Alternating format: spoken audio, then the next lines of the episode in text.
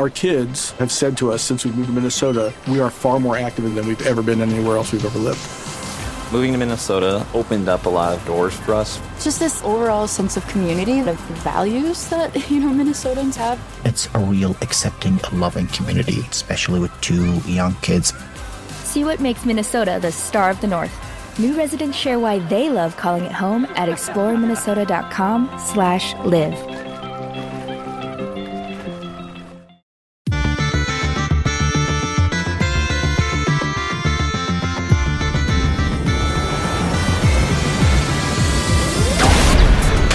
Hello and welcome to the EDH Recast. My name is Joey Schultz and I'm joined, as always, by my fantastic co-hosts. Up first, he plays Mr. Orfeo the Boulder so that he can say, the boulder is no longer conflicted. It's Matt Morgan.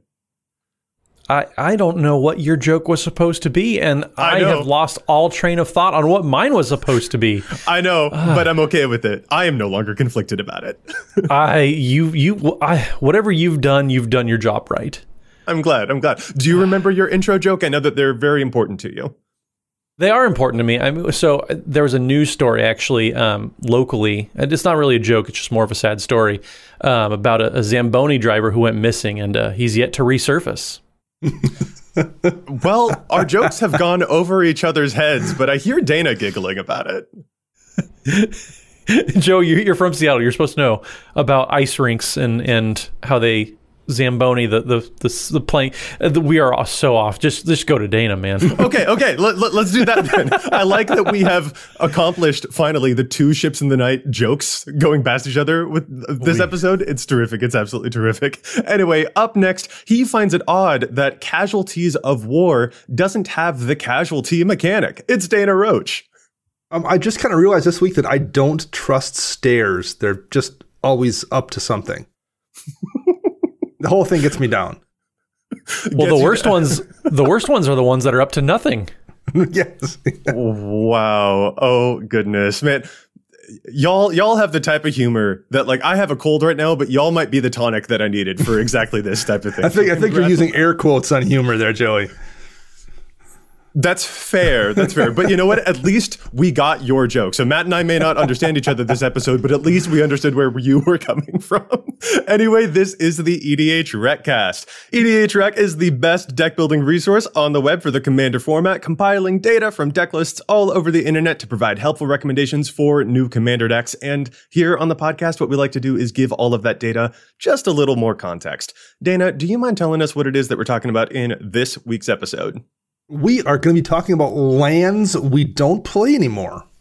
yeah, this was a, an episode subject that you had put forward, and uh, what I'm worried. Yeah, that the answer is basics, say- I think. Yes, I'm worried that you're going to say, "Yeah, mountain and island. I don't really play those much anymore." But no, yeah, we want to talk about some color fixing lands and some utility lands as well that just we used to play a lot of in our decks, but that have over the years kind of filtered out of our decks and why that might be the case. It should be pretty interesting to look over that commander deck building history and see what's going on with our mana bases.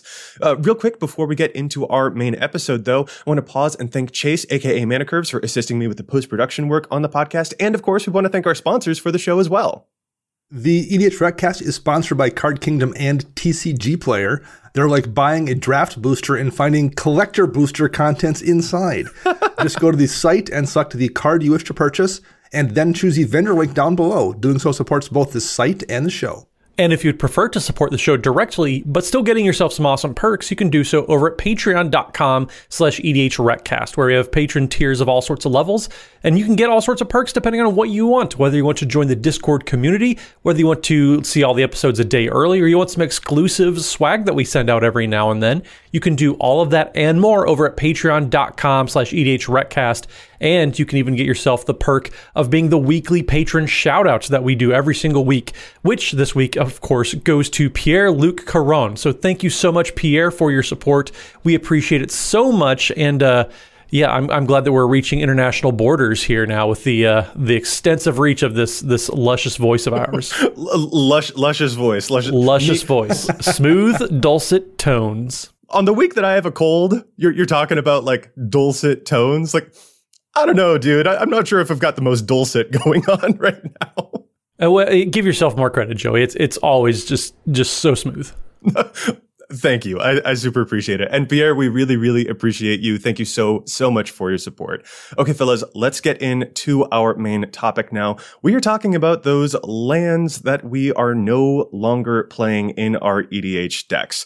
They were at one point in our decks, and over time, we've just kind of been taking them out of our decks. And why is that the case? Uh, real quick, before we get into the episode, I think it would be fair for us to put out some disclaimers here of like, just because these are lands that we're no longer playing doesn't mean they're lands that we think people shouldn't play generally. And there may be some, uh, some exceptions where we are still playing a handful of some of these lands in one or two decks, but as a broad category, they tend to be things that we've removed over time. Um, you know, there are good reasons to play any of these lands first and foremost, budget. Like always play to your budget. These are just some personal experiences that we wanted to share and discuss what our journey has looked like in the hopes that it is helpful to folks who are listening in. And, and frankly, there may even be some lands that we don't talk about at all because we never played them in the first place too. So that's just some stuff to be mindful of. But fellas, I guess I just want to ask, uh, generally as we move into this category of, um, these lands that we're no longer playing, are there sort of like broad rules that you have maybe about stuff that you no longer put into your mana base? I think the first kind of broad category we can maybe talk about here a little bit are the uh, come into play tapped dual lands mm. that have some kind of a little like gift attached to them to offset the fact that they come into play tapped. and I think these are ones nobody, at least we didn't generally play as a rule unless there was some exception. Um, and these also tend to oftentimes be uncommon lands that are many times in packs just for like fixing in draft or whatever. So I'm thinking of things like the life gain lands that used to show up in Zendikar, or maybe the Vivids or the Guild Gates. Mm. So those are like the kind of three big cycles. But there's there's multiple other cycles like that over the years we've gotten that, that come into play tapped. And for the most part, unless you're playing on a budget or they interact with your deck in a specific way. People tend to not be running them.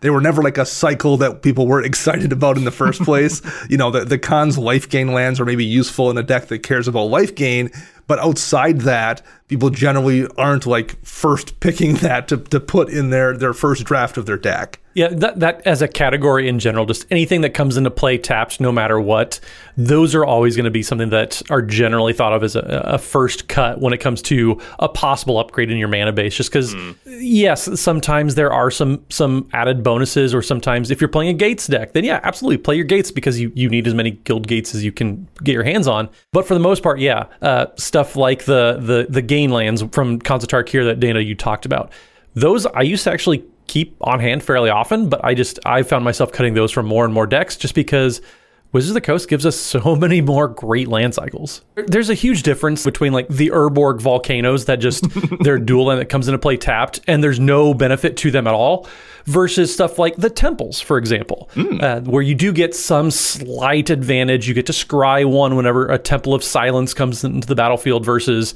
just coming into play tapped and, and no additional benefit or gaining one life or mm-hmm. whatever those very, very minor benefits are.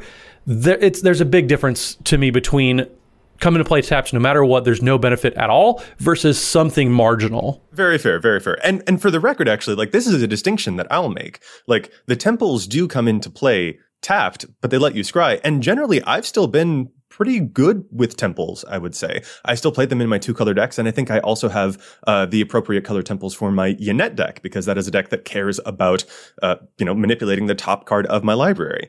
But Dana, I think that the temples are possibly like your inspiration for this episode topic, uh, because I don't think that you like playing these at all anymore. Do you kind of view them in the same way as those other top lands that you just described? They have definitely been a cycle that's moved from the category of lands I only that, that I would put in almost every deck because once upon a time they were.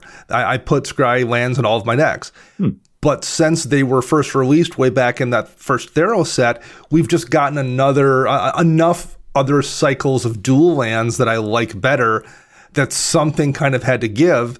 And that's kind of the poster child, at least for me, of cycles that have moved from that category of lands I want to use to the kind of Guildgate category where they're ones I'm only considering if say I have something that would care about top deck manipulation or, or whatever. So uh, they, they've definitely like made that transition from my my go to lands when, when I'm building a deck to lands I'm just never considering unless I happen to need that scry effect in that particular deck. I actually don't mind temples still. Uh, they're fine if there's, there's something that I need an extra land for, need a little bit extra fixing. I'm not actively looking to cut them. I I would put them probably on the the upper tier as far as stuff that's going to come into play tapped, but you're going to get a benefit out of it. I, I, like them a lot more than the gain lands. and there are some dual land cycles. Um, there's some that I like the shadow lands or whatever we ended up calling those Oh. from Shadows over Innistrad. That entire cycle. I don't think I ever considered those because of all the hoops you have to jump through. you may as well just like take the scry, get everything come into play tapped, whatever. Uh, that's something that, that that's a cycle I've just I've never put over the, the temples. Full stop. That's a really interesting comparison. And Matt, I think I do agree with you. Like the port towns or in the uh in Strixhaven, they were the snarl lands, which just So yes, Joey, you you call them snarl lands. I just call them bad. well, that's just it. You look at them and you do snarl. They're kind of not all that good. Uh, the Strixhaven versions and the Innistrad versions, where you have to reveal a land of a certain type from your hand in order for them to come into play uh, untapped. And so most of the time they do kind of just like enter tapped. And I'm like, well, if it's going to enter tapped anyway, I'd rather scry because like, you know, look at the top card. If it's good, I'll keep it. If it's bad, thank goodness I didn't have to draw that one. Um, so I, I think that I kind of side with you there. Dana, I can already hear, I bet that you don't like the Shadowlands or the Snarls all that much like us. Um, but it is interesting to see your, your, your placement of the, the temples in comparison, I think. Well, it- what, what was interesting i- in the the lands from from Shadows of Innistrad that that cycle, um, when they first came out, those five. I, I did put them in decks, and, and I was still running the temples at the time, so I still had enough room in my decks for for that many more duals. So they bumped something else out, but very quickly, and, and I think it was at Amonkhet when we got the the cyclers that were fetchable um, that's what knocked the Shadows lands out of my deck. So like they had they had a window of uh, like you know six months ish or so where I think I had them in most of the decks that could run them. And when those those cyclers came that were fetchable, I immediately was like, well, something has to go. And those Shadows lands immediately left all of my decks and were replaced with the the Amonkhet cyclers.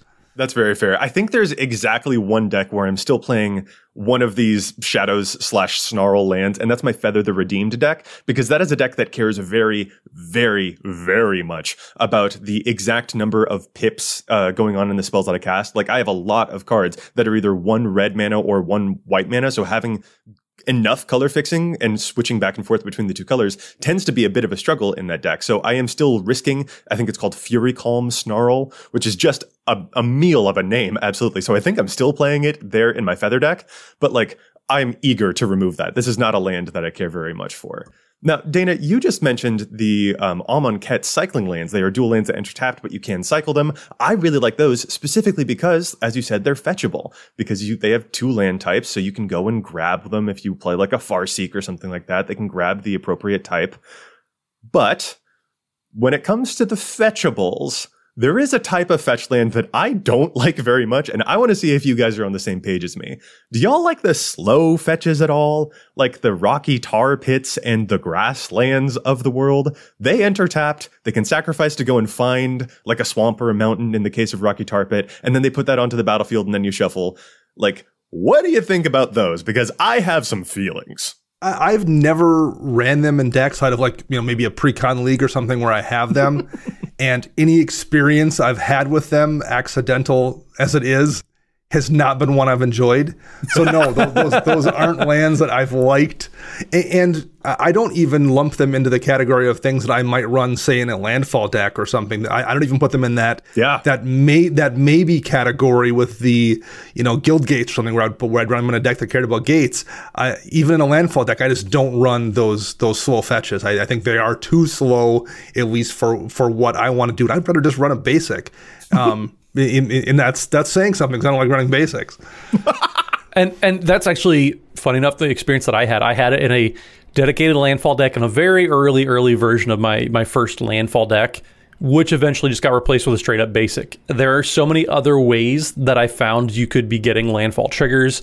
Uh, at that point, it just became, you know, I can run another ramp spell. I can run something else that's going to trigger, or just run a, a, utility land, run something like a ghost town or something like that that's going to give mm. you a bunch of landfall triggers. I, I at that point, I was running the slow fetches as a, a, chance for one land to get me two landfall triggers, and Ghost Town was just a way to get multiple landfall triggers out of that. So yeah, the slow fetches for me, they have gotten cut out of my decks too. I'm not going to fault anybody in a landfall deck for playing them, but I also don't think that unless you're in a very budget five color mana base, for example, or a very dedicated landfall deck, those are quite the best option around either yeah, just they, they come in tapped and they will find you the thing, but very frequently the land that they'll fetch for you also comes in tapped. So it feels to me like I'm getting twice as I don't know if punished is the right word, but it feels like I'm losing two turns of tempo. And it just, ah, man, it, it is, it, it is a, a, tough one there for me. And it's interesting because Rocky Tar Pit shows up in like just over 9,000 decks still. And like, heck, almost 20% of Lord Windgrace decks. Like, and again, good on the budget. But when it comes to finding lands that have dual types, I just don't know that I would end up using these. I feel like if you are playing Landfall, you'd want to run stuff like your Skyshroud Claims of the world or indeed your Farseeks of the world that would help you find those things instead. So I just haven't been a big fan of these. And it, it, makes me feel better to hear that you guys also don't like them because they, they are certainly popular again for budget, but even on a budget, I don't think that I would play these because they cost you twice as much tempo as most of the other lanes we'll talk about today. Another cycle I would kind of uh, lump into the the lands that I play when I need the effect versus lands that maybe once upon a time I played in a lot of decks is, is the the creature land cycle, particularly the ones back from Zendikar. But there's there's been quite a few over the years. Way back in Urza's block, we got like the Faerie Conclave style lands, and you know we just here and there get a one of like the Blinkmoth slash Inkmoth Nexus in, in the different uh, Mirrodin sets. Once upon a time, particularly the dual lands, I, I tended to run those more um, in decks. And just as time has passed, the utility of being able to turn those into a creature really has to be something I need in that particular deck for me to run them. I, I don't run them outside of very specific situations where I, I, do want to have that option to turn a land into a creature. It's it's no longer a situation where I, I just run them because I need duals. Eh, for me, I cut all those creature lines because I used to love them. They were such a great just mana sink, but then it turned into they're so mana inefficient for a mm. one-time creature animation that it wasn't really worth doing, and it's probably one of the reasons that I also cut a lot of my other utility lands like that, like that, that have some sort of mana plus tap it to activate whatever the ability is. Creature lands are in that category because it's just so inefficient with the mana to be doing that for a, a one time blocker when it's often super telegraphed. It's it just I, there were always so much better things that I would rather have been doing with my mana. Yeah, I'm I'm absolutely with you guys here. Like hissing quagmire is a cool green black one that can animate into a death toucher, and you know what? That can be a really cool blocker but the decks that I'm playing just haven't needed that as much. Or Raging Ravine is another one that was the Gruul one that when it attacks, it can get bigger and bigger. But it's like it's four mana to activate that one in the first place. And that does kind of wear on you. I do play some creature lands in my Karazikar the Eye Tyrant deck because it's really, really funny to me to play my Karazikar and then animate one of my little lands to attack someone and get Karazikar's Goad trigger. But the creature animating lands that I tend to be running are the ones like the Blinkmoth Nexus or Mishra's Factory because they only cost one mana to activate. So the mana efficiency really, really helps me out there and makes them practical to actually use very similar for me, Joey. The the only place I, I really still run them. You mentioned hissing quagmire. I actually run it in my death touch deck because it's flavorful. Hey, um, yeah, sure. But, but outside of that, really, the only place I run them is in my Azorius equipment deck, and that's because Ardenn is one of the partners who lets me equip stuff for free. Mm-hmm. So yeah. if I happen to have one of those those cheap and easy to turn into a creature lands sitting there, like the the Nexuses, or I think I have a um a faerie Conclave in there that's really cheap to turn into a creature, or Mishra's Factory is in there, Mutavault is in there. Because when I play Ardenn, after someone board wipes, I can then just turn that to a creature for one or two mana and put four or five equipment on it with Ardenn's ability and swing into somebody, you know, oftentimes for lethal at that point in the game. Um, so that's a, again a very specific situation where the lands with the low activation cost are very good in that deck. And of course, the one where I'm doing it for flavor reasons, but that's really it. If I'm if I'm in a deck, I'm just not running them as as as duals anymore. Yeah, that that's a great example in your Ardenn deck where the mana inefficiency of these creature lands is just completely circumvented by the fact that your your commander is able to put all these equipment on there. That's a really good point. And and there are a few very efficient, like Mutavault is one of my favorite modern cards of all time. I've played that in all my Merfolk deck. But in, in Commander, um, it, it kind of falls short. In all my favorite Merfolk deck, he just said that got me good. Yeah, I, love that. I, I, have played many a blue spell in modern. Uh, they all were creatures or a spreading seas. there you go. There you go. But no, yeah, uh, this is this is another example of the mana efficiency really getting in the way. Like a very famous uh, one of these animating lands is Celestial Colonnade, which is like five mana to animate. It turns into a vigilant flyer, um, and and so. In my mom's flying deck, my mom has a flying Kangee uh, deck. It's really, really fun to just animate like a little Blinkmoth or Faerie Conclave is another one of those lands that she does have in there. I think she's even playing Azorius Keyrune because that can animate. And sometimes a few little bonus flyers work really, really well in that deck with the caveat that it's only when they're like one or two mana to get a little bit of extra value. Like when your lands turn into a little flying fairy and then they pump with Kangee's attack ability and you get a bit of extra damage, that's worth like one or two mana. But Celestial Colonnade, my mom sincerely looked at that card and was just like, I have no interest in this. I'm never going to use this. It's five, five mana. Why would I play it's five mana? I don't need this. Like the, the five mana, the mana cost to activate these makes a big difference. It makes a huge impact on these animating lands. So I have a category that I, I know all of us used to play. I don't know if we still play because for m- multiple different factors, but the cycling lands, whether it's the the one mana for a colored mana to cycle, say you pay one red to cycle your your red one away, or you can pay two colorless mana to cycle them away. There was a whole bunch of these. There's a couple different cycles. Hmm. I used to play a lot of these but I don't nearly as much anymore, except outside my Rielle the Everwise deck, which specifically wants to cycle a lot. Do either of you play these cycle lands anymore? Because I, I find myself not. So the dual color ones, yes. The monocolored ones, I have moved away from, like the secluded steps or the lonely sandbars, the forgotten caves. Those ones I have kind of moved away from recently, um, which is interesting to me actually, because I used to love like cycling effects with a life from the loam, which can get back the lands and you can cycle them away to draw more, and life from the loam will let you dredge more. Like that was a fun thing for me for sure. But even in my monocolor decks, I'm not actually playing the cycling lands anymore, and that is kind of an interesting trend to notice myself that I the, the cards that I'm playing. I actually kind of tend to care about having enough basics left in my deck uh, for the different synergies that I'm using with it, like with a Cabal Coffers, for example, and, and things like that. Like I've kind of prioritized using basics over some of these cycling cards. Yeah, I do like the dual land ones, like you mentioned, Joey, because they are fetchable. That that is a big deal, being able to fetch up a dual land. The monocolor ones, the the lonely sandbar esque lands. Um, not only do I not like them, I do think they're genuinely bad cards most of the time. Oh, Strong. And, and that's not to say always. I, I think if you're playing, you know, the the the Gitrog monster kind of deck, or or th- there's decks that definitely synergize with with the ability for you to pitch a land and do a thing. Um, but if your deck doesn't do that, I, I I think that the vast majority of the time, the tempo hit you get for for a what's functionally a basic land coming into play tapped, versus having the opportunity on turn 11 to pitch it to draw a card if you're desperate the amount of times you get burned by that tempo hit versus the amount of times you get saved by that card draw, I think you're getting burned way more than you're getting saved. Um, and, and if you're having a problem with card draw, because number one, it's not really card draw, you're just spending mana to turn your land into a chance at something else. You're not getting cards ahead. Um, but if you're having problems with draw, then address draw. Don't run bad lands in the hopes that you can get a card in hand late in the game if you need to. Just figure, fix your draw. Um, so yeah, I, I, I don't run those, and I definitely think that unless you're playing in a deck with some kind of synergy, and there's plenty of decks with synergy, I don't yeah. think they're very good. Yeah, oh, Gavi Nest Warden, Asmoranomardicadaistinaculdacar, uh, Brallin decks, like all of those can certainly benefit from a big discarding. and- For and- sure. and wheel- Matt, you mentioned Rielle the Everwise earlier. Like those are terrific examples. Definitely play them there. But yeah, uh, Dana, I think you're right. Outside of those, just not really interested anymore. Well, and, and Dana brought up a really good point. It, it's basically a, a bad comes into play tapped basic land at that point.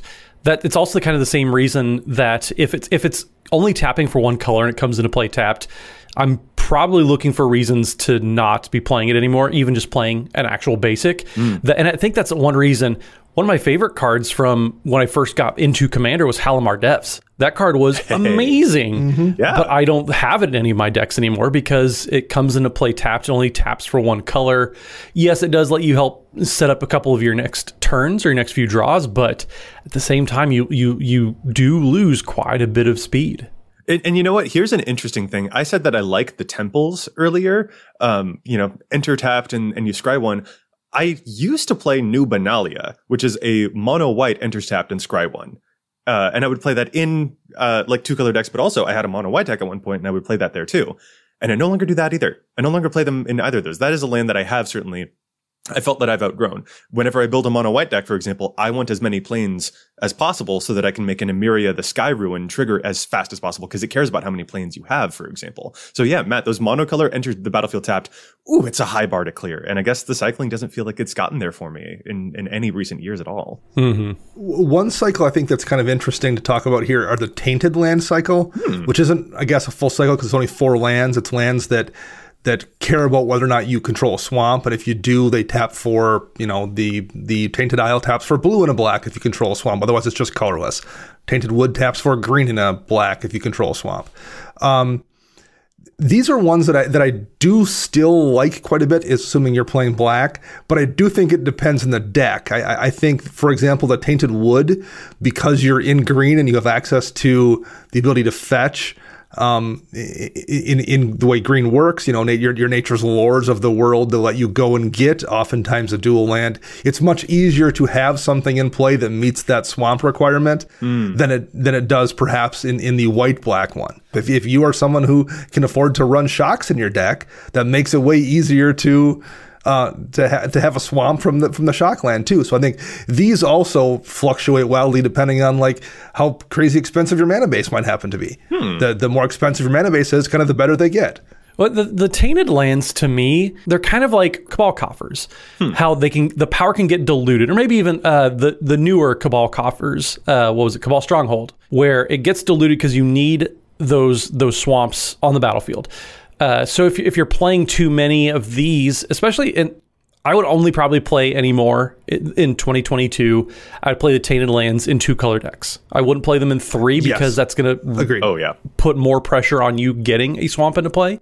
So yeah, it, it really depends on you being able to kind of tinker on that balance that you hinted towards Dana of can I consistently activate the the tainted swamp or the tainted or of course tainted swamp. Don't listen to me.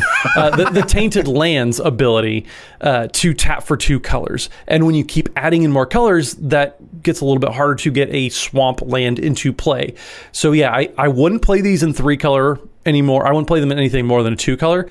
But also yeah you have to be careful if you're diluting your your mana base too much to be able to activate these reliably This is uh, the the tainted isle. You know, can tap for blue if you control the swamp. I think it came in my Wilhelt the Rotcleaver pre-constructed deck, and I think I may still have it there. But I remember kind of giving it the side eye last time that I played that deck. Um, and and specifically, a reason that I haven't felt like I needed to yank it out of that deck at, at, at any point is because the Wilhelt deck is a supremely like super lopsided in terms of color deck. Like that is a bunch of zombies and also a handful of blue cards, but it is a bunch of zombies, and nearly every one of them is a, it's a black zombie. So I have a big surplus of swamps in the deck compared to how many islands I have, or even how many uh, color fixtures I need that can make blue. So that is a deck where I haven't noticed it getting in my way. But if that deck had a more even split between swamps and islands, I think that I would have yanked the Tainted Isle out of there probably immediately. Probably after like my first two or three games playing with that deck, I would have noticed, hey, this isn't as consistent as I want it to be. Um, Dana, as you mentioned, when it comes to the green, the tainted wood, that can be a little bit easier. But over time, I have noticed, you know what? Every so often, this makes me stumble on an early turn. And I'm not sure that that's really as helpful to me as I want. I wish that it did produce at least one type of color so that I would, you know, feel more secure with it. So yeah, these are ones that I've fallen a little bit out of love with as well, which is unfortunate because I do like the design. But yeah, Matt, like you mentioned, they do kind of dilute things. Like the more of these color fixing lands you have in your deck, the worse these types of lands actually get, which is weird. Well, they, they're kind of akin to another land cycle that I, I think Dana I'm assuming you still like because they're they're kind of hipster. But the filter lands, the hybrid filter lands that you can they tap for a colorless on their own, but you can pay one and tap them, and they can tap for a blue blue or a blue and a black or a, a two black. Those lands, I found myself cutting a lot of at the same time because they didn't do anything on on their own, but also like the, at least for a long time they were pretty expensive for a while. And mm-hmm. I was wondering if you guys still play any of these. The the the price point, Matt, really jumps out at me. Well, I remember when I 1st mm-hmm. started playing, so we're talking like Return to Ravnica ish was kind of at the height of of how much these cost. So I remember looking at these for a couple decks on building. I'm like, I'm not, I don't want to pay $28 for a Twilight Mire. It doesn't look like it's that good of a land. I'm just not going to run any filters. Mm-hmm. So I didn't early on in my in my Magic career. I just definitely didn't feel like they were worth what you cost. Well, what they cost. Then they've had a few reprints and the price dropped down and I was able to pick quite a few of them up for, you know, the 3 to $4 range. So I stocked up. Um, and now they're back up to like closing in on like $20, $25 for a lot of them. Oh, no. So now I'm back to the point where if I didn't have them from when I got them years ago, I probably still would be back at that point where I'm not, it's not worth, they're, they're decent, but they're not worth the amount they cost for a deck. That's that's honestly, yeah. I remember when I first was building like my very first commander deck when I was building the Mimeoplasm was like, oh, three color. And I remember getting, I think it was a Sunken Ruins that, that I'd had from an old like Shadowmoor pack or something. And then I wanted to get the others. And I remember trying to pursue them and then seeing that price tag and be like, no. And now look at me today, and those cards are not in my Mimeoplasm deck anymore. I do not run them in my Mimeoplasm deck, even though at one point I had actually gone out to get them. I do have them in two color decks because they fit there. But even then, I'm just kind of like, eh, you know, they're there. They're not impressing me more than necessarily the check lands that I'm running, or the certainly not better than the shock lands that I'm running. So, like, these are impressive looking lands, I think, and the price on them certainly has a history. But these are some lands that I, I, I do kind of wish that I could have gone back in time to tell my younger self, like, hey, you don't need to pursue these all that actively. They're just no. fine.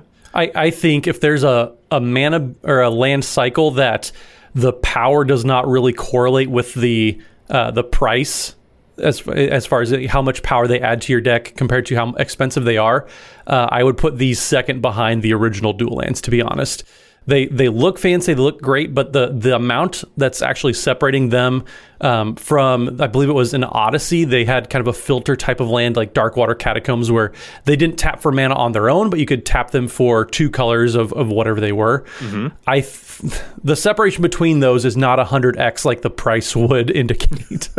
yeah, well, and honestly, like those are two interesting things to compare to each other. Like uh, there's Shadowblood Ridge or, versus a Graven Cairns. Like mm-hmm. those are interesting things to compare because Graven Cairns, I'm not putting that in a three color deck. Shadowblood Ridge, I'd consider it. In fact, I think that those types of lands were even like I think that those came in the four color precons back in 2016. Mm-hmm. They they've shown up in precons fairly often, yeah. Yeah, like they can be useful in a three color deck. Not necessarily like the first things I'm going to grab, but they do have a place to them because they don't require a hybrid uh, color activation to get in the first place. And they can turn a green mana into Rakdos mana, for example. Like that can be interesting. They're almost like signet lands in that way. The color fixing can be more useful to more colors. But those are both types of lands that I'm like, eh, you know, I'll, I'll, I'll take a backseat on these. They are not, they are certainly not my highest priority when it comes to trying to fix my colors in my mana base. I agree. And that's some cool stuff for now. Those are some of our thoughts on certainly a lot of color fixing lands, but uh, there are some other utility lands that we've stopped playing too. And we want to talk about those in this episode as well.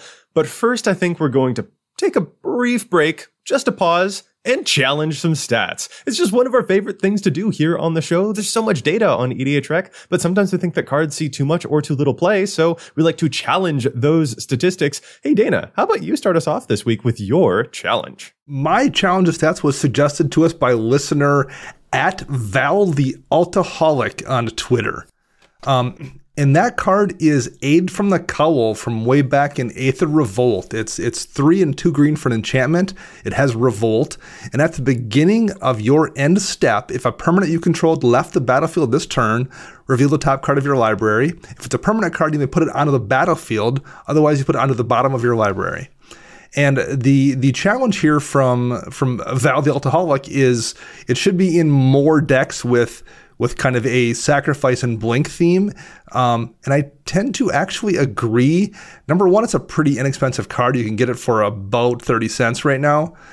And the ability to just put permanence onto the battlefield for actually no mana cost at all in a deck that's just doing the revolt trigger thing as part of what it's doing is a really good piece of value. Um, that's what Roon decks do. They blink things. That's kind of how Roon plays, and it's in only 18% of Roon decks currently. Um, Emiel, the the unicorn that does blink shenanigans as well. That's also a, a deck that could really take advantage of this card. It's only in 13% of those decks. Aid from the Cowls is a kind of forgotten piece. It's it's now old enough, I think, that there's a whole lot of players that weren't playing during Kaladesh block. People might not, not even know that card exists it's a, a, really good piece of tech for that kind of deck that can generate a whole ton of value, and it's available on any budget at all. So that's that's one I, I agree with um, our listener that should be showing up more frequently. Does this still trigger even if you like lost a treasure that turn because you used it for mana? Does that count as the permanent leaving the battlefield? It left the battlefield. It was a permanent. It absolutely does. Huh. Treasures doing things.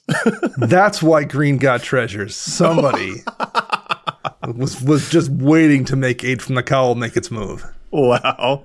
All right. I will move to my challenge here. I'm going to be talking about a weird one for, of all things, mill decks. So Phenax, God of Deception, is a really fun mill commander that can let all of your creatures tap to mill another player equal to that creature's toughness.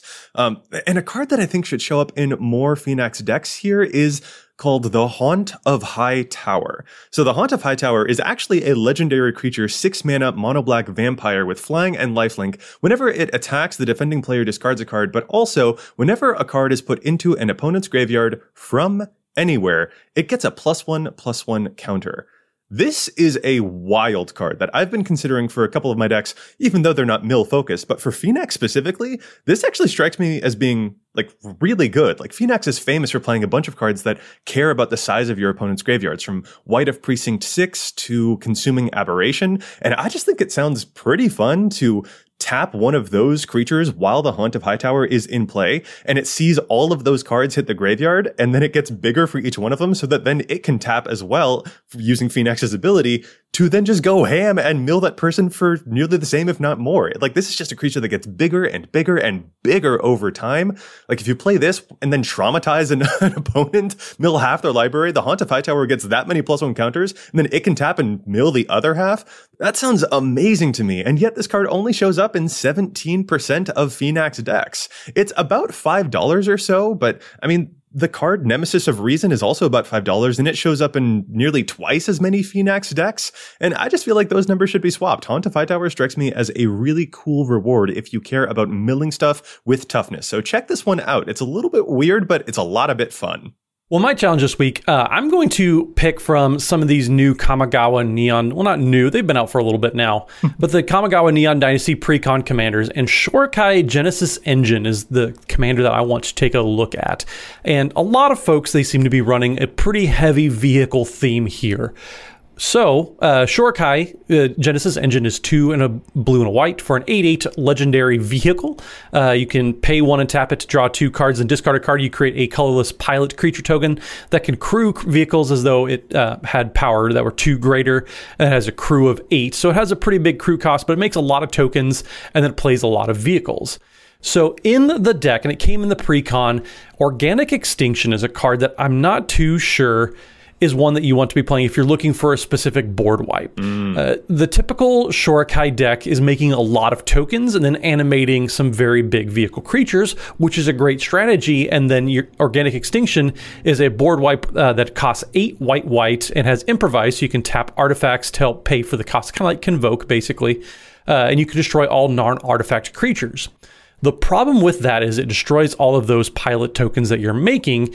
And if you're using those to crew up all of your vehicles, it's going to backfire. You're going to blow up all of those tokens that you spent all your time making. So if you're doing a very heavy vehicle theme, I have an alternate board wipe that you might want to take a look at, and that is Hour of Reckoning. Uh, so that is for white, white, white for actual convoke. So not just improvise, but convoke and it destroys all non token creatures. So, if all of your vehicles are just artifacts chilling, they're not going to be destroyed at all. But this leaves all of your uh, pilot tokens you've been creating around so they're able to continue crewing all your vehicles. So you can cast Hour of Reckoning, then up your vehicles with the, the token creatures that you had that survived, and then just continue about your game plan. I think this is a board wipe that you might want to just do a, a swap one for one on. 47% of decks are still playing Organic Extinction. I think a lot hmm. of that is just going to be the, the pre-con effect that we see where the card came in Shorikai's pre-constructed deck, so it's being overrepresented. I think that's a little bit of the case, and I think that you can just make a little swap there for your board wipes that's not going to backfire and destroy all of those tokens that you're spending a lot of effort making. Matt, 100% sign me up on this challenge. Organic Extinction is a really cool card that doesn't belong in that deck. Absolutely doesn't belong in the deck. It's cool in artifact decks, but the vehicle deck is not the same thing as an artifact deck. And it's a really wild place for it to uh, have come up. But yeah, that's a cool card that doesn't need to go into Shorikai. 100% agree with you. Yeah, there, there's a lot of nice utility creatures in there that even then, like they're they're going to get destroyed by both of these board wipes. So you may as well just play around something that your commander's doing already. That's that's my stance. Haven't played Shorikai yet, but looking at the stats, I think this is a pretty pretty easy swap for a lot of players. Completely agree. Okay, let's move now into the second half of our show, and we are again talking about lands that we stopped playing. And and for the first half of the episode, we kind of focused on some color fixers mostly, but now let's get into some utility lands, especially maybe some colorless utility lands. Like uh Matt, I'll I'll actually pass it back to you. Are there any lands that you used to put into your decks um, that aren't weren't just there for color fixing, but that now you have kind of been like, eh, these don't really belong as much anymore. Does anything come to mind? Um, Mirror Pool is definitely a card that I really wanted to work, especially when I had a Muldrotha the Gravetide deck. I wanted to be able to recur Mir- Mirror Pool over and over again. Mm. But there were a lot of things that were working against Mirror Pool. Um, one, it, it only makes colorless mana. It requires colorless mana to use. Mm. I just, it was, uh, that was a lot of dancing over not enough payoff. And the, the idea was, you know, yes, I could use Muldrotha to replay Mirror Pool over and over again. Just, it just, there, there's a lot of, as Josh Lee Kwai would say, there's a lot of squeezing for not very much juice. There you go. Yeah, and that is a cool effect. Like two in a colorless tap, sacrifice the mirror pool, copy one of your instant or sorcery spells, or for a colorless tap sacrifice it to put a token onto the battlefield that is a copy of target creature you control. Matt, I totally agree with you. This is a, a, card that I also put into a bunch of my decks too. And if I'm playing a token deck, then maybe I'll still try to make room for it and try to justify it there because getting a token can be really cool, especially if I have ways to duplicate the token or populate the token or something like that.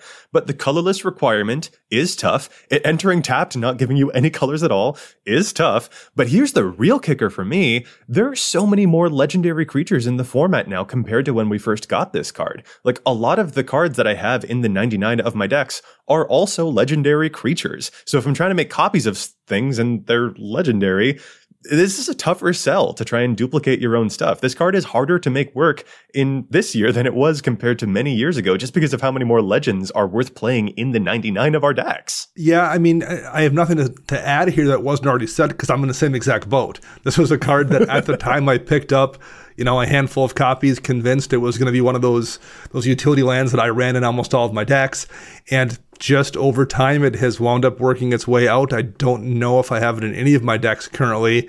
I, I still like it. It's a super fun card, mm-hmm. but it, it, it, becomes one of those cards that it, there's been too many times where it's came into play tapped and made me feel like I couldn't do what I wanted to do that turn, and then I never had a chance to really use it either on subsequent turns. So it, it, it's worked its way out of my decks as a result. So yeah, this is definitely one that I'm, I'm on the same page with, with both you guys for.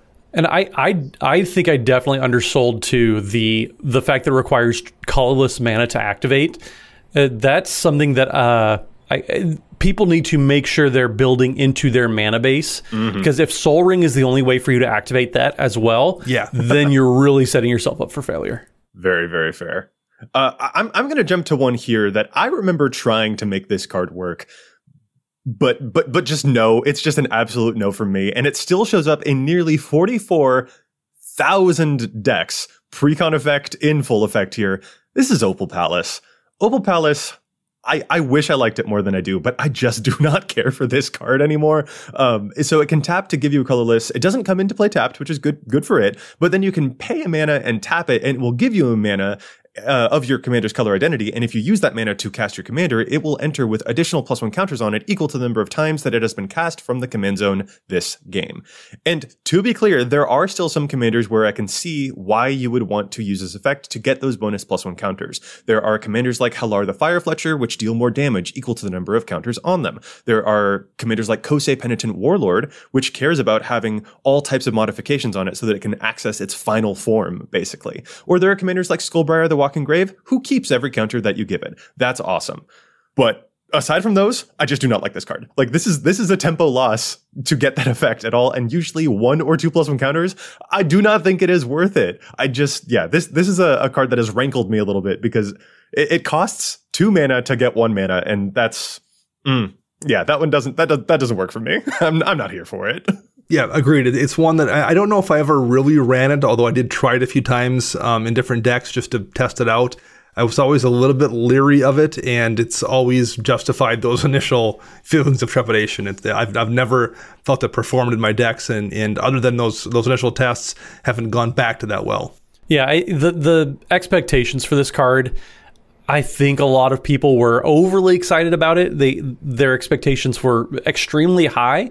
When it turns out it's just a medium card, it's fine if you have a deck that can take advantage of it. Then sure, like if your if your commander is a lord, for example, uh, like Kyler, Sigardian Emissary, then sure, like th- this might be worth looking at it. But if there's just a general value kind of thing that you're looking for, yeah, this isn't going to live up to that because a lot of times the the extra mana and you have to be casting your commander quite a few times too. That's a thing, and, and the commander tax adds up. right. That's where I think most players kind of like, oh, well, I already have to pay one commander tax. Why do I want to pay two? That's where the, the card falls short. That's just it. Like um, Matt, you just mentioned Kyler Sigardian Emissary. Like I could totally see playing this in a Kyler deck because that deck gives a huge pump to all of your humans for each counter that is on Kyler. That makes sense. But he's five mana to play the first time, and he's seven mana to play the second time. And if you're using this thing to play him the second time, technically it's going to cost you 8 lands to do it instead of seven. This is a commander tax on commander tax. Yep. Ah, no, I don't want that. That's mm-mm, I don't like Yeah, that. it, it, you, you have to be playing a very, very specific commander for Opal Palace to really pay off. One that I, I, I made an attempt to run in a few of my decks over the years was Dust Bowl. Th- this is a, a, a land that lets you remove lands, but in, unlike the kind of strip mines or the ghost quarters of the world where you sacrifice your land to blow up one of their lands, with Dust Bowl you sacrifice a land you control to blow up one of your opponent's lands. And it costs a little bit more to activate than, than most of those lands that affect, but it allows you a reusable way to targeted to, to deal with lands in a targeted way. So if someone has a Cabal Coffers, you can blow it up with your Dust Bowl. And normally, you know, if you're playing a strip mine, then you're done. You don't get to blow up anything else. With a Dust Bowl, the theory is you blow up that Cabal Coffers, and then you can also deal with that other person's Nykthos and someone else's Serra's Sanctum and whatever. so if you have problems you have to solve, you can use Dust Bowl to solve multiple problems versus just one. In practice, that was that's in theory. Uh, in practice, it just didn't ever really work for me. And what wound up happening was I paid too much mana to blow up the one land I needed to have gone, and then didn't blow up anything else. So basically, I was overpaying for you know a Tectonic Edge or a Ghost Quarter or something. Now, I guess that might not be true everywhere, but I, I I would guess it probably isn't universal to me because I do tend to play with people who run a lot of really good utility lands. So like there are frequently targets for me to blow up. It's just there's infrequently two targets or three targets for me to blow up. Uh, so this is one that's definitely worked its way back out of my rotation. I, I've I, I ran a few and now I'm back to just running Tectonic Edge or Ghost Quarter in those slots. Honestly, same. Yeah, I don't even play this in my Titania deck anymore. And that's a deck that specifically cares about me sacrificing as many lands as possible to make 5 3 elemental creature tokens. And Dust Bowl, I'm just kind of like, yeah, I don't know if I'm playing this one anymore. I don't I don't think I need it actually. See, I've I've kept it in the one deck that I ever put it in. I still have my Omnath Locus of Rage deck. I still keep it there because I have so many ways of replaying lands for my graveyard. But if you don't have ways to do that where you're setting so you're not actively setting yourself back to, to get one land, then yeah, this probably isn't worth still running around if you just need that one shot. Say somebody has uh, a flipped Growing Rites of Itlimoc. Yeah, you probably just need to blow that one thing up and then you can proceed. But if you have if you're just wanting to pick multiple things off, I have ways in that specific deck to replay the land so it's not just losing my own resources. But yeah, if you don't have that way to keep yourself on parity, mm. then you might want to look somewhere else. Very fair. Matt, is there another example here that jumps to mind for you? One card that I definitely have cut from all of my decks that we talked about a few episodes ago when we are talking just on utility lands in general is Alchemist Refuge mm. effectively having to pay three mana on attacks to flash in one card that you still have to pay full price on. You can't just get a discount on your spell. That just never has stood out to me on a lot of these effects that we talked about kind of with Mirror Pool.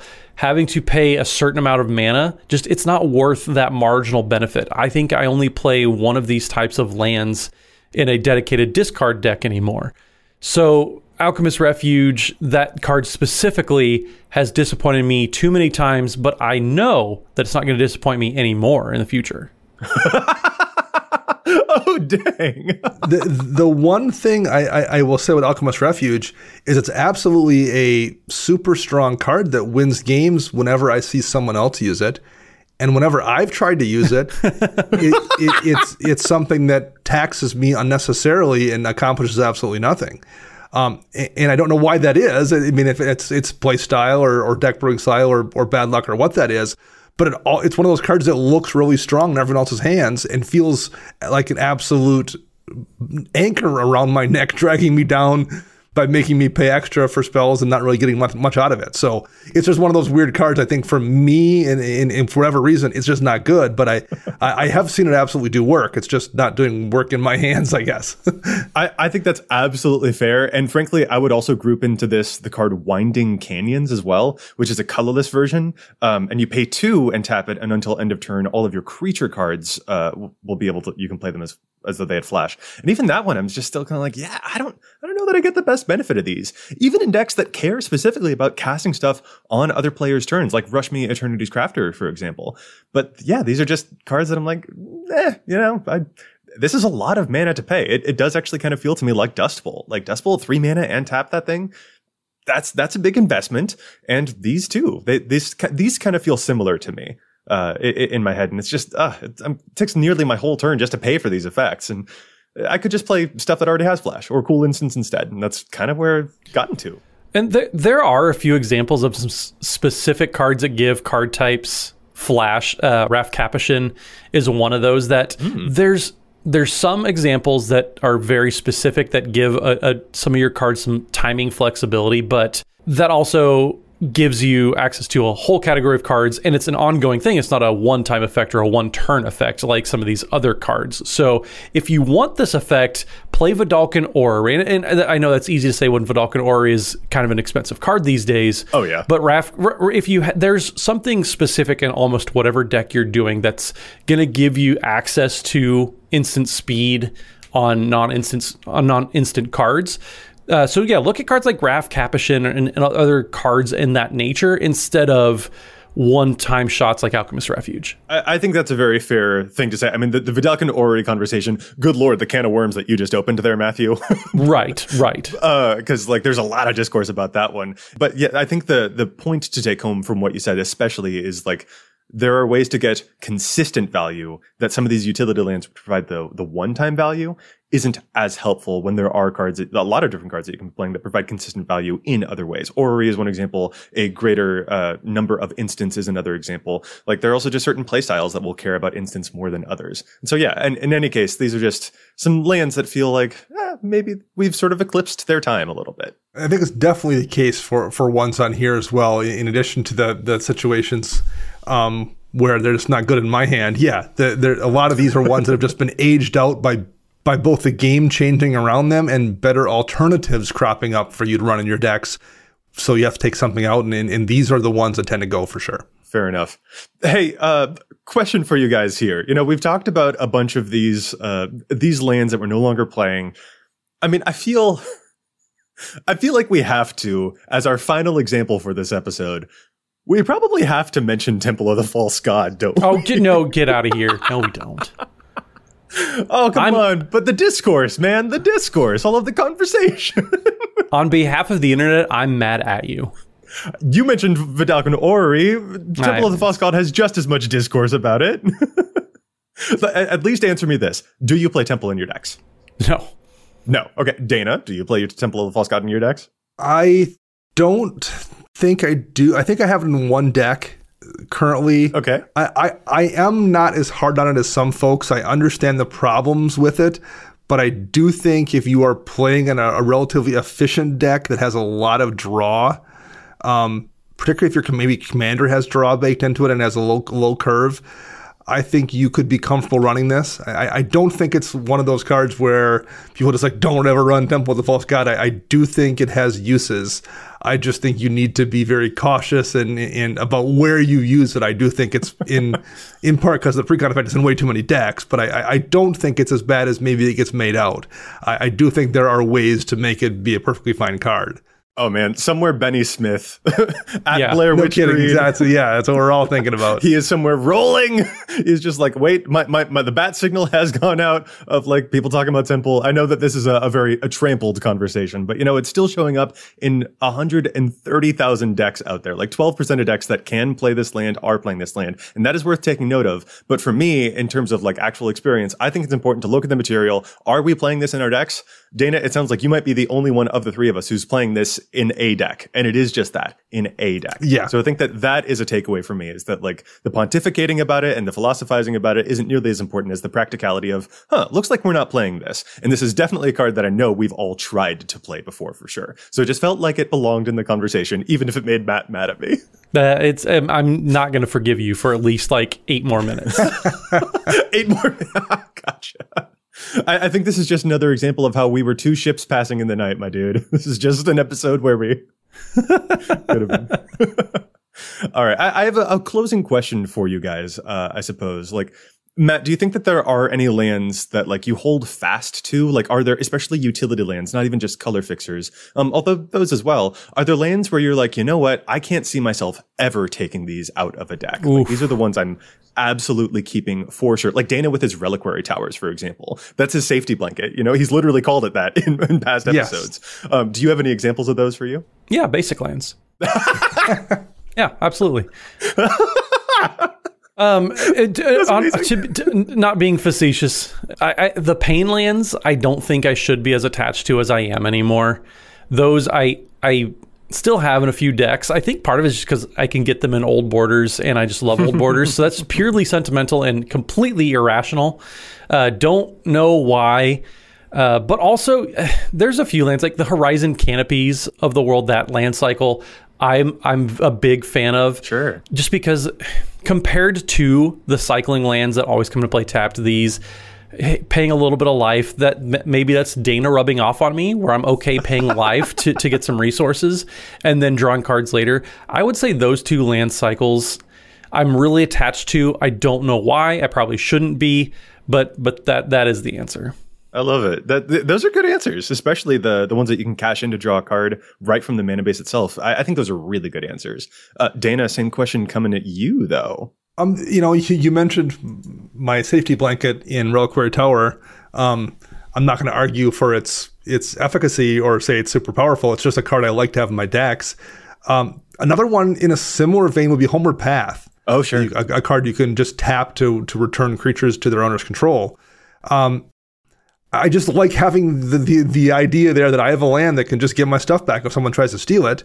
Um, so that feels good, but but maybe unlike Reliquary Tower, I mean, Homeward Path has just won me games. I've been in situations where you know someone has has cast an insurrection and tried to swing at me without paying attention, and I can just tap Homeward Path mid mid swing and make that problem go away. Nice. Um, there's there's at least one case I can think of uh, years ago where someone cast bribery on me, and didn't look to see if there was a homeward path. And I'm like, you absolutely can spend all your mana to get my best creature into play for me for free. Go ahead and do that.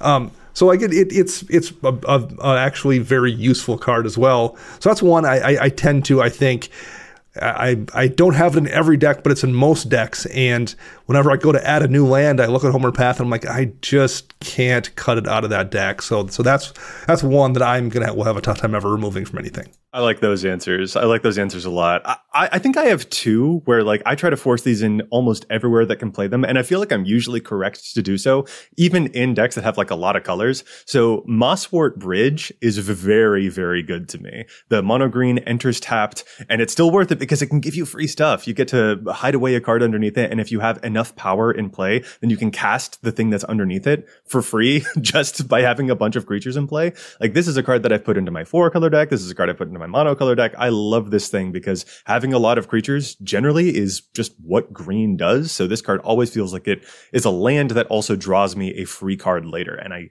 I love playing that little hideaway game. And then the other one I'd uh, shout out here would be Oh High Market. Like tap, sacrifice, gain a life. I love high market. That that feels to me just absolutely incredible. If someone's about to lignify my commander, no, I'm going to sacrifice it so that I can get it back into my command zone and replay it later where it's not going to be a tree. Or if someone's trying to Darksteel mutation it, I don't want it to be an indestructible. Bug. I want to be able to save my commander. Or if someone's trying to steal it from me, Dana, you just mentioned insurrection. I like being able to sacrifice my stuff in general. I mean, you know me, I'm Mr. Aristocrats and Necromancy. So sacrificing stuff from my mana base feels amazing, but it also feels good as a form of rescuing my commander from stuff. Sort of like you mentioned with the, the path there as well. So I feel like we're kind of on the same wavelength. We're just coming about it in very different ways here. Yeah, uh, utility lands that, that save our butts. I think everyone likes those.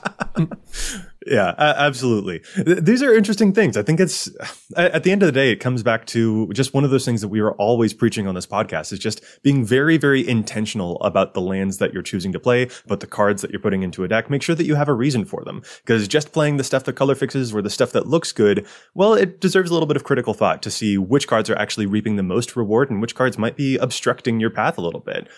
I didn't mean for that to be a pun on the homeward path that we had just mentioned, but it accidentally became one. And here we Matt's are. Matt's not laughing at me because we're still two ships in the night on our humor this episode. We're, we're, I, I was grinning and smirking and acknowledging acknowledging the little flub up. I I'm happy to hear that, Matt. Our humor will get onto the same ship. Hopefully eventually. by the end. Uh, eventually. hopefully, go. hopefully that hasn't sailed yet. All right. Um, anyway, yeah, listeners, we would really love to hear from you about the lands that you stopped playing. Are there color fixtures that you no longer think are fixing the colors well enough? Are there utility lands that you aren't playing? And do you have utility lands that you really feel like you try to put everywhere and that you're certainly going to make sure that you never cut from your decks? We would love to hear from you. But with that, we are going to call this episode to a close. And if our listeners want to get in touch with us, fellas, where is it that they can contact you? Matt? So you can find me on the Twitters at Mathimus55. That's M A T H I M U S 55. And don't forget, Wednesday evenings we are streaming over at twitch.tv slash EDHRECast, where we have guests on every single week. And it's always a super great time. So make sure you tune in to watch all the fun over there. And Dana. You can find me on the Twitter birds at Dana Roach. You can hear me on my other podcast, CMDR Central. I'm writing articles for EDHREC and Commander's Herald, and you can find all of us together at patreon.com slash EDHRECcast. And I'm Joey Schultz. You can find me at Joseph M. Schultz on Twitter, and you can find the cast at EDHRECcast on Facebook and on Twitter. Plus, if you've got a question for us, you can contact us at EDHRECcast at gmail.com. Our thanks go out once again to Chase for assisting me with the post-production of the show. You can find them online at Mana Curves, and we want to thank our sponsors, TCG Player and CardKingdom.com. And you can visit altersleeves.com slash EDHRECcast for cool, custom EDHREC sleeves. Listeners, we'll be back at you next week with more data and insights, but until then, remember, EDHREC your deck before you wreck your deck.